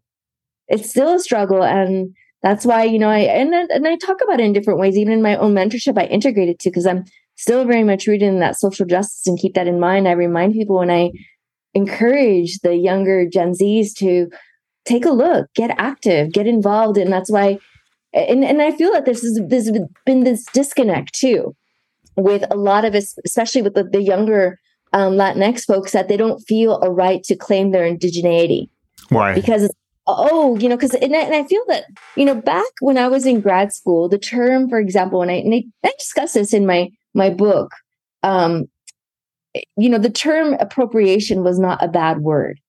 The term appropriation was like, hey, let's look at culture. The way cultures are developed, some of them it's like pretty brutal. Some of them it's a sharing. Some of it it's learning. It's it's you know different kinds of ways of doing things you know it's like even for example the romans they took a lot of the greek a lot of the greek culture a lot of the they appropriated a lot of that mm-hmm. right mm-hmm. Um, they didn't do necessarily by war they're just different kinds culture is a complex way dynamic it's developed it's built but when in for example in 2010 in guatemala there was um, what's known as the pan maya movement um, there were different leaders of guatemala that came forward, and also, you know, curanderos, curanderas, parteras, midwives, um, healers, different leaders that came, indigenous leaders that came forward um, that said, you know what, we are going to go ahead and reappropriate, reclaim that term Maya. Maya is from the Yucatan. Okay, Yucatec Mayan. These were like this is this was one. You know, it was the anthropologists, the Spaniards, and, and a lot of people that said, okay, everybody's Maya. You all have these different. You all have this you know, similar architecture, the similar artwork. So y'all are Maya, right? But it was these people that said, you know what, we've been, eh, you know, there were there were the Quiche, they were like different groups of people that were said, you know what, you, we've been identified as Maya. We're going to go ahead and take that term Maya, but we're going to tell you what that is. Mm. So, so a lot of you have this too, and and this started spreading a wild, like wildfire because I started like inspiring a lot of indigenous people in a lot of different countries to reclaim their indigeneity and also people too that were like like for example like me like chicana that were you know my i'm i'm old school like i came from the gen x generation where mm-hmm. we were much very much in your face you know we didn't cross the border the border uh-huh. crossed us like i'm chicana yeah, i'm indigenous yeah. like that's that's that's my roots you know we weren't we weren't scared to like like claim our indigeneity um and and but at the same time that's also what like for example, myself too, when I got out of school, I graduated summa cum laude. I became a labor organizer and I became in the, involved with the EZLN. I became involved in a lot of these things because hmm, I, want, okay, I, felt okay. very much connected to my indigenous roots. Huh. I want, and I wanted to reconnect to that as well and to the peoples that were there. I didn't feel disassociated from it. Can you talk right? about that period of your life? I mean, particularly working with EZLN. I mean, as much as you want to share on a podcast, of course, but um, what what was going? Were you was that in the U.S. or or or or down there? I mean, and what were you what were you doing? Well, it was basically like one was bringing up like making sure that they had access to. Uh, one was making sure that people knew what was going on, so they can keep that land sovereign. Okay. Um, it was talking about it. It was raising monies for it, sending monies down there. I never, I went down there later on. Okay. But during that time when I was a labor organizer, I was working. Um, I didn't come from money, so I wasn't like able to travel. okay. At that time, and and plus when I did go down there, I was meant doing mentorship, so I I got involved in that way of, as I said, with social justice. When I went there, was to learn about the indigenous rights. It was also to learn about more of the healing aspects of it, and also raise awareness to that. So it was it was it, it was it, it was this this space where it was very much intertwined with the social justice, with the healing work. Um, and my goal was, okay, let me learn about limpias, let me raise awareness about this. And I was working with some of the leaders because um, I was I was working, you know, and, and the thing is also too, they they the Mexico would make it very difficult sometimes to cross into the lands. So you had to be like, oh, I'm going to um, Palenque, I'm going somewhere nearby, you know, as a tourist, because they didn't want um, gringas, and then they didn't want Mexican folks that were helping them too. They, they didn't make it easy and they created a lot of stops. So there was that too. It was, um, it, I wasn't, maybe I should have been scared, but like looking back at it, it was, I was very surreal, you know, like, like little, like 15 year old boys with like, like, ar- like being armed and, and, and like doing stop points of like, why are you crossing into this land? That was where the Zapatistas were at. Um, and like, you know, they let you cross. They were nice, but it was, I guess they, they wanted to contain it as well, too. Um, so there was that concern too. It was, it was a little bit surreal because of like going there had to be like, oh, I'm going in there as a tourist because they didn't give you that much slack if you were a tourist. If you were an activist, yeah, you weren't going in. Yeah. they didn't care. You weren't going in. So that was one of the things like you were it, like it, it, there were different things there was those different considerations of understanding that what's going on here in the us is different there in mexico like the police there they don't care like mm. first amendment rights like free speech they're like no like if you're going there as a tourist oh come on in. Okay. So it's it's like is it was like really surreal. I've never been asked that but like looking back at it reflecting on that it was it was really bizarre and but like I should have been scared, you know, seeing like 15 year old boys with like guns, like rifles. Um, but at the same time, I, I knew like I was, I was, at least I hope I was being like, okay, like I was doing what I was doing. And, and I, I, I knew that they wanted tourists. They wanted to keep that. So I knew what to say. Okay. You know, you, you like, you, you kind of have to know those things too. Now it's, it's, not so much um you still have to know people like not you can't just go in there into these towns. They don't let just tourists go in there. You have to know you have to get permission. You um have to get in touch with some people. It's not like you can just go cross in and out. And then before you get there there's usually some kind of stop points with mexico. The mexican military are there. Mm-hmm. okay. So it's it's it, it was it's it's kind of it's sad. So, how did you walk when you had that experience? Did you walk away feeling lifted up or or down? I mean, what was your kind of emotional takeaway from that? Also, did you get to hang out with Subcomandante Marcos? No. oh, that's that's too bad. That guy's no, got like no, that guy must have like. I wasn't that I wasn't that ingrained in it. I wasn't okay. that ingrained in it. You know, it was it was. I was there to study. I was there to study. I was there to do the Limpias. It was, and I didn't have like I had to pay, I had to pay my, my, you know, I didn't come from money. So it's not like I could, and I wasn't getting any grants to do that. Sometimes I did have that. Like some, I knew one lady that got like a grant to do some, some work there to, to study there with the Zapatistas to learn with EZLN. That is done. But at that time when I was there, um, it was still a little too early. They didn't have, or at least I didn't have access to that. I was there dropping things off. I was there learning. I was there learning more. And that's what I was focusing as learning more about the healing, learning more about limpias. Um, yeah. So no, I didn't get to, I wasn't like political. kind of the general trajectory of this conversation. We were talking about the past, we're talking about the present.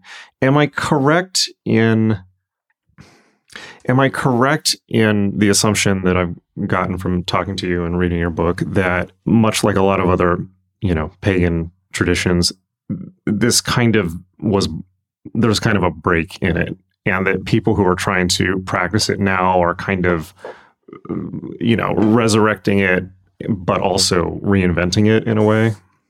Would that be accurate to say?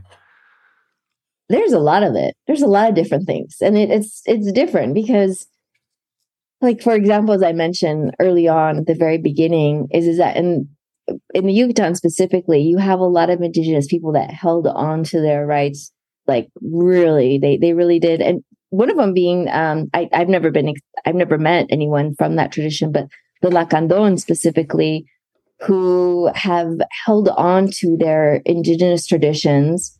Of course, they've been there's been some influences. Of course, you get influenced by Western, but they have been very, you know, staunch in holding on to their indigenous traditions. So there's that. Um, whether you get allowed into being a part of that and seeing that, how I got in was it was very much uh, synchronistic. Um, it just kind of happened, kind of fell on my lap. It didn't, I wasn't really looking for it. Um, and there's also, of course, there are some of us who are, like for myself included, a lot of us that are reclaiming it as part of ours, reclaiming who we are, reclaiming these things that have been taken from us. Hmm. Yeah. Interesting. Let's uh, let's talk about. Well, I want to talk about magic and practical. Let's, talk about practical stuff. I mean, it's all practical, but you know, practical magic because your book is full of recipes and and rituals and all kinds of great stuff. My first question, um, kind of on behalf of the audience, is uh, although this book is about a very specific tradition, uh, it's more broadly about ancestors. And is this a book that anyone can use, even if they're not part of of your tradition, basically, or is it only for people who are practicing this? Hopefully it's anyone can use it i hope. Okay. I hope so that's my that was my my hope and my you know and it is for us absolutely um it, and this is the reason why is also too because you know mesoamerican peoples um they they as, as i was saying and i've been explaining is that they looked as ancestors as soul energies and it wasn't simply blood family and def- definitely was blood blood. You know an ancestor like they they had ancestor when they went into to talk to a different um, leader from a different city state or they went into war they would carry their ancestor bundles. You know and it was it was everybody from who was fighting uh, was that was their ancestor. Everybody who was there as the diplomats was that was their ancestor and it wasn't necessarily a blood family ancestor right? So these things are important to understand because and it, and I feel that it's something that's beautiful. Many is that a lot of these understandings, these rites of working with these sacred energies and how they looked at them and how they strengthen those connections with their ancestors is that you can have cultural ancestors and all of us, all of us have been affected by colonization and colonization has looked different throughout the hundreds of years of, you know, who has been the colonizer in different countries in different places and everybody has been affected by colonization. Everybody. Whether you're bipoc or you're not does, doesn't matter. Everybody has been affected. So there has been a lot of us who have possibly to some degree been disassociated. Or possibly they want to expand and enrich their cultural understandings of not just beyond their blood family but are connected for example maybe they're interested in their Nordic traditions and they don't feel that connected to their great great grandfather, great great grandmother, but they want to understand Nordic traditions generally. Mm-hmm. So I feel that a lot of these rites can connect a lot of different peoples to what you're connected to as a cultural ancestor and work with those sacred energies. That it's not just limited to, I mean, it's, I, I feel that these histories are fascinating. These rites are fast because I, mm-hmm. I ground it in that. I ground it in that because one of the things that I do mention is that I I do integrate these histories and I, I state where they come from because it is a process of decolonizing these histories. Mm-hmm. I'm not just going to say, oh, well, you know, this is what we did. I'm saying, no, this is what it's found in the grave with this, with, I, I give specific examples, like various different examples, and I ground it in that as, as decolonize. I feel that's fascinating. But if you're not interested in that history, you can go straight to the rites and whoever you are, as long as you do it with respect, integrity, you can definitely use that, that, that rite to connect with an ancestor you may want to connect with and that maybe it goes beyond blood maybe a vocational maybe somebody that you just that that folks have felt this really deep connection to. And i've had a lot of clients um you know well i'd say not a lot but a few clients i would say that i can think of who are who identify themselves as white and they don't feel connected to their ancestors. They don't even know who their ancestors are. Mm-hmm. like, yep. which I find that interesting. They don't they don't know anything about like any like a lot of them. They just don't know, and um, especially those who have come in with difficult um, familial relationships. So you know, we talk about like, well, where, where do you where did your family come from? What is this? And you know, and you can I it's it's borrowing from those rites as well and integrating them too, and also to people that have had lost lost someone that has passed away. We had, uh, for example, this these beautiful wailing rites and beautiful transition rites. And I alluded to one earlier. I'll talk about the transition rite first. Is that we had what are known, you know, as I mentioned, pláticas, the heart straightening talks. That when before someone passed away, they went to the the, the curandera, the curandero, the curanderex, and or the shaman, you would say, to basically release release anything that was weighing heavy in your heart, talk about any wrongdoings, and the shaman would help you, or the curandero would help you to one balance those wrongs, but tell you like, okay, well, you have to make, you have to do this, you know, maybe you have to go and give um, these crops to these people. You have to make amends. You have to balance your wrongs this way, or they would do various different rituals to help to balance those scales, right? Because you wanted to make sure that the per- when the before the person passed away had their soul energies intact, and they didn't have because when they had resentment or anger, they had done a lot of wrongs. Their Ihiyotl, the abdomen could get you know adversely affected, and they could have a very bad afterlife um, and then if they do, because they did believe that they would come back, possibly continue to relive some of those things, right? So a lot of their their transitional rites of what is done um, in terms of specific, specifically too is to help somebody. Um, I had somebody come in with their mother who I knew had had they thought that she was there was some kind of something attached to her um, and I talked to her and I said, no, she just had a lot of soul loss. And one of the things that we we learned was that uh, she she shared with me is that she had been um, she had been raped by her father. She had the children.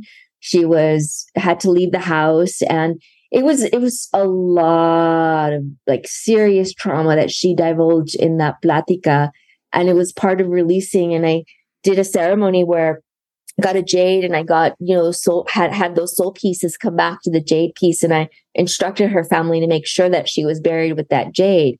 So even though maybe she wasn't ready to care for those soul pieces, those soul pieces would be able to attach when she would pass and restore and make it more graceful for her. And also too, I've had people that when they're they're they have somebody where they know that they're going to pass away. I had one client whose brother was going to be passing away and you know, I instructed her, you know, how to hold space and to give pláticas, anything that he needed to release, anything that they needed to share. And also she gave him a baño, a cleanse with water, with um, with rue, with lavender, with basil, and cleaned him and talked to him and doing things that because in Western traditions, how how we handle death generally is very um, uh, it's very problematic. I would say, just to put it nicely. In uh, in, in what way? Eh, people are, are like, okay, you died. Hurry up and get over it. or, you know, oh, that person is dying. Like, yeah, that happens. Mm-hmm. Get over it. Mm-hmm. They're not really able to, like, uh, uh, like if someone passes away, it's not like you're you're given like a leave to process it. Maybe if you're lucky, you have an employer that that is is generous and will help you with that. But it's not something that's supported Um, because that's that's that's horrible. Some like someone we love passes away. It's there's a loss there. Um, and then there was there was a whole system that was in place that that held space for those people when they were about to transition to help them to transition gracefully. And when they did transition, um, they had, for example, wailing. They, they did various things. I'm just naming one of them being the wailing rites. They had one wailing rites where they would have the entire community come out and hold space for the family that had lost somebody. And that family would come out and would, for example, if it was the husband, would come out and be dressed in the um the, the vestments, the clothing of that husband, the accessories, um, the the you know whatever it is that, that they, they were wearing, and they would be dressed in that, or they would be carrying them, and they would do they would wail, not not cry. They were they were held space to wail for hours, mm. and they were being cleansed with copal. They were being cleansed to like they were encouraged to really release, really cry, like not just not not like just simple crying, but like wail wail cry and there was a, a dancing and they, the whole after like hours and hours of that in a day the whole family the, the community after that would go around to the family and continue to cleanse them and make offerings to them you know to help them in their transition. Make offerings you know along with limpias along with cleanses would um, give them food would give them clothing and it didn't just stop there. But those kind of things i feel like those rituals those grieving those those passing rituals are are so and it was very interesting because when i started writing the book i had so many people come to me for that.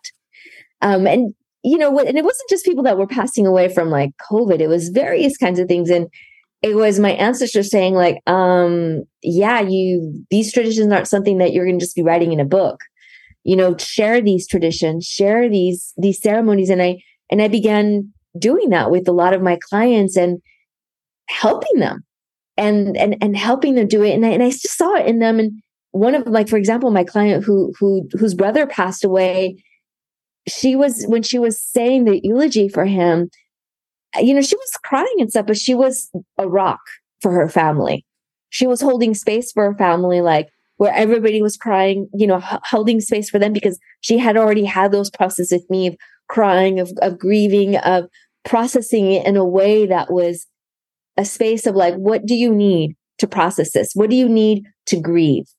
It's almost like, um, you know, and it, it's, it's, I feel that a lot of times too, when people initially come to me and they talk about a death, they, they began one of the first, when they, if they cry, one of the first things they say, they're, they're sorry for crying. And I look at them and I say, honey, please cry. This is the space for that. This is part of the purging. It, this is part of the limpia. Please cry if you need to cry. To encourage people like in those rites and to do it in a way that's beautiful and ceremonial that people have a space to release the heaviness from their heart. And also, if, if someone is transitioning, is to hold space for that other person that's transitioned in a beautiful way that's that that we honor. And of course, there's always you're going to miss that person, you're going to love that person, but in a way that feels lighter, in a way that feels healthier and more loving for everybody involved. So I feel that these ceremonies, these traditions are not just meant for BIPOC, for Latinx. It's something that can be helpful for all of us. Hmm. so if a client comes to you and says they want uh, help c- connecting with their ancestors, or I would say, you know, becoming involved in this work, but maybe let's just keep it to connecting to ancestors to be specific. What would you tell them? Well, one, I would I would begin to asking them because, like, for example, one lady came to me and that's what she, it was, you know, sometimes people don't know. Um, people have not a lot of people have not been associated. Some people are. Some some people can give like a deep, deep line of what their ancestry is, their DNA, and they have pictures of all their great great grandmother, great great grandfather, and that's that's beautiful. They have all of that, and I'll I'll ask them, is that who you want to work with? You know, I'll find out that. You know, what what is it that who they want to work with? Is it or an elder that they have in there? So I find out that, and if there is, so and I'll give this example that I worked with somebody who didn't have that connection she had a little bit of that connection. She her roots were from Nicaragua, Nicaragua and Mexico. And this is not the, the lady who I, I talk about in my book. I've different clients that come from different traditions, of course. And this just happened to be somebody that was from Nicaragua and, and um, mother was was Mexicana, Mexico. Um, and she was coming in and, and she for for her living what she does she does choreography for salsa dancing and one of the things that I, I recommended was was to create a space in her dancing space where she's doing the choreography is to recognize the cardinal spaces the east the west the north the south and create like have something that's symbolic of those cardinal spaces. And when she is dancing to allow her ancestors to dance through her, to teach her, because she has an, an you know, a profinity, like she, she loves like acclivity, like pro- proclivity for, for dancing. She has a love, an affinity for dancing. It's more than likely that her ancestors, one of her ancestors that is already with her, also has that love, also has that connection. So it's asking people, what do they already love? Because it's more than likely that they're ancestor also loves that as well and is already watching over them on some level, already has that connection on some level. And it's just about opening up to that and strengthening that connection and allowing ourselves to open up to those sacred energies so we can feel that there's more around us than meets the eye. How about altars? Um, altars play such a big role in this book, and people love altars. So, um, talk about your experience building altars, how people can maybe get started building their own ancestral altars. Um, but I mean, you take it to new levels uh, in this book. I mean, some of the stuff in in in the photo section is pr- pretty phenomenal. Um, talk about talk about that. So, you know, one of the things I asked you, um, for example, I was talking to one of my neighbors who comes over with her with their puppy. So she, uh, the puppy plays with our puppy. We have puppy play dates. Um, and she's Taiwanese. And she was just interested. You know, I never really talk about what I do with my neighbors because, you know, I just say I'm a consultant. it just makes things okay. easier. Okay. and um, you know, she she she happened to ask, like, so what do you do? Because she happened to be an attorney.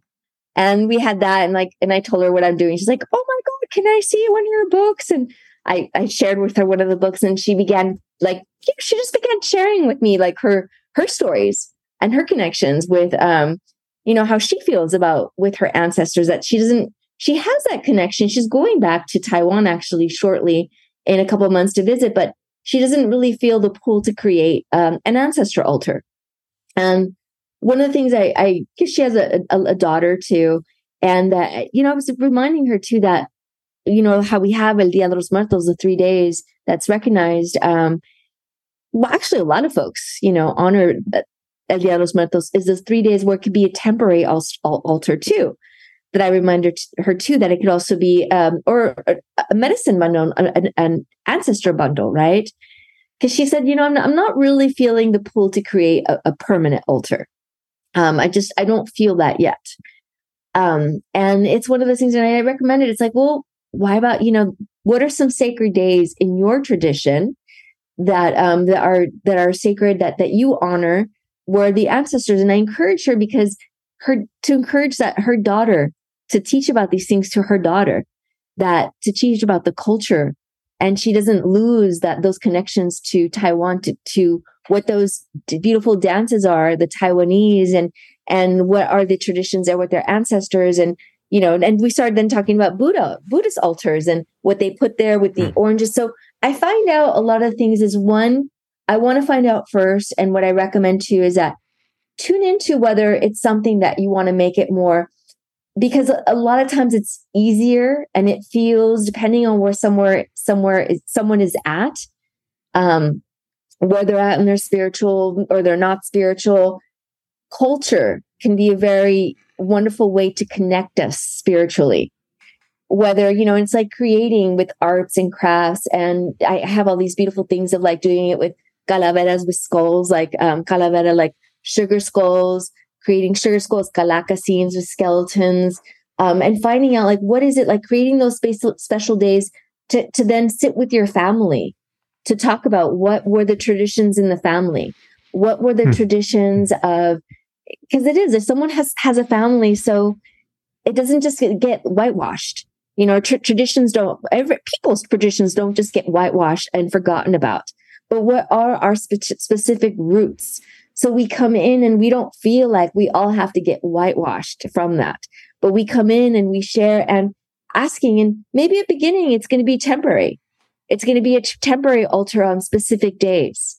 And maybe we, we have like specific aspects of those temporary altars around our house, you know, uh, different idols. Um, and, and one, it was just very interesting she was sharing with me like how she noticed a lot of the Buddhists, you know, like the altars for Buddha and what are the offerings. And she's like, oh, now I'm going to be so interested to go when she goes to Taiwan for the, for the, um, you know, she's going to be going in a couple of months and looking at the different temples is to make sure to tune in first what feels in alignment. Because if it doesn't feel in alignment, we're not going to take care of the altar.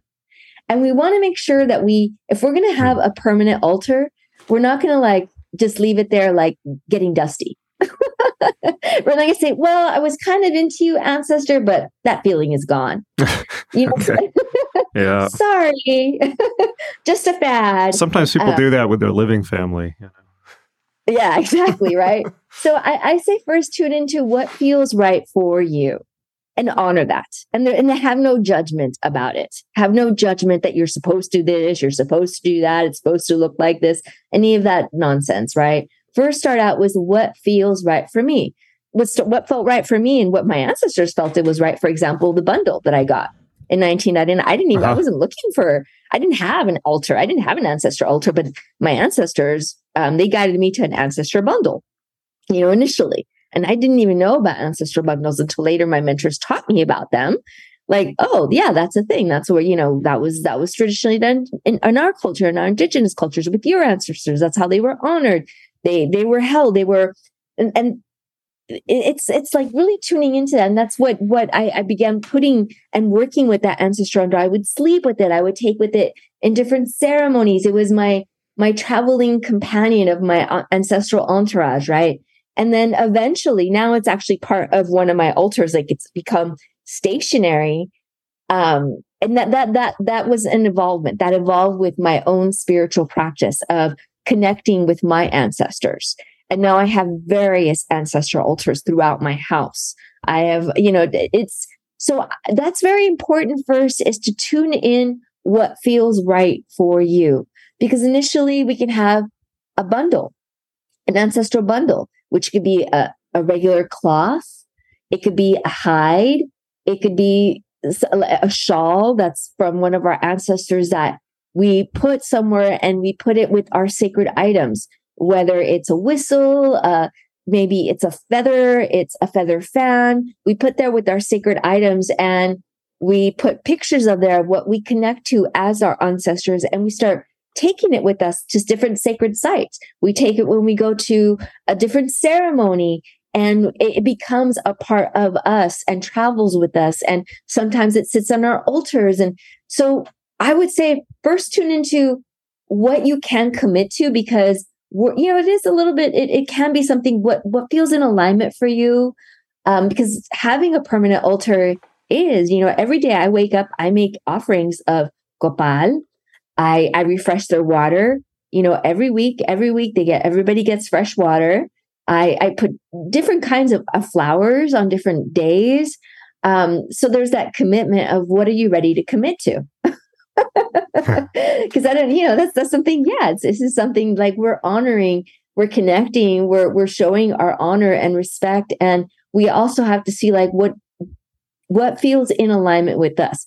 Is it a medicine bundle, an ancestral bundle that we're carrying with us that is, you know, travels with us? It is, is it a temporary uh, bundle that is more premise more on our culture and honoring those ancestors on particular days? And maybe we take it apart and we put it in different parts of our house. Or maybe it's a permanent altar that stays permanent where our ancestors sleep where our ancestors rest, where they always have a home, where they always have, they can get fed by our smoke, our offerings, our ofrendas, and they always have that. We care for that home. What is in alignment for us? I would say, I would recommend that's where I would say start from there. All right. Well, maybe that's a great practical point to wrap up on. This was an awesome conversation. Uh, I learned a lot, covered a tremendous amount of ground here. Um, how can people find out more about you, get uh, get your books, and uh, find out uh, more about your work? So um, they can go. People can find out with um, website realizeyourbliss.com.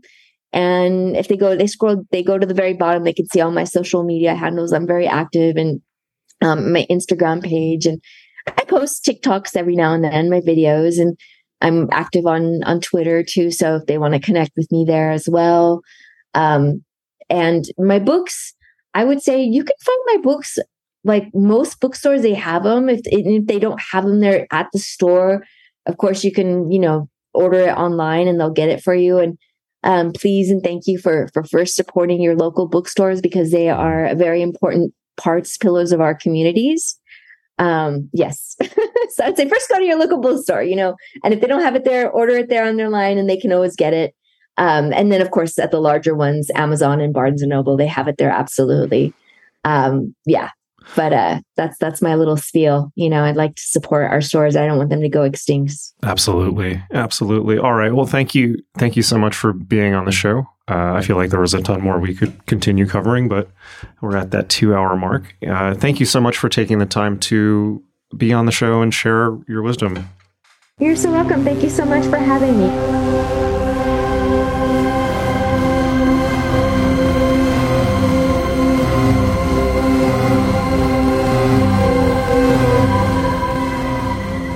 All right. Hope you really, really enjoyed that. I definitely had a lot of fun in that conversation. Meet us at magick.me, M A G I C K dot M-E, my school for magic, meditation, and mysticism, where you can learn all the skills you need to unleash your true self. I will see you in class, and until next time, hang in there.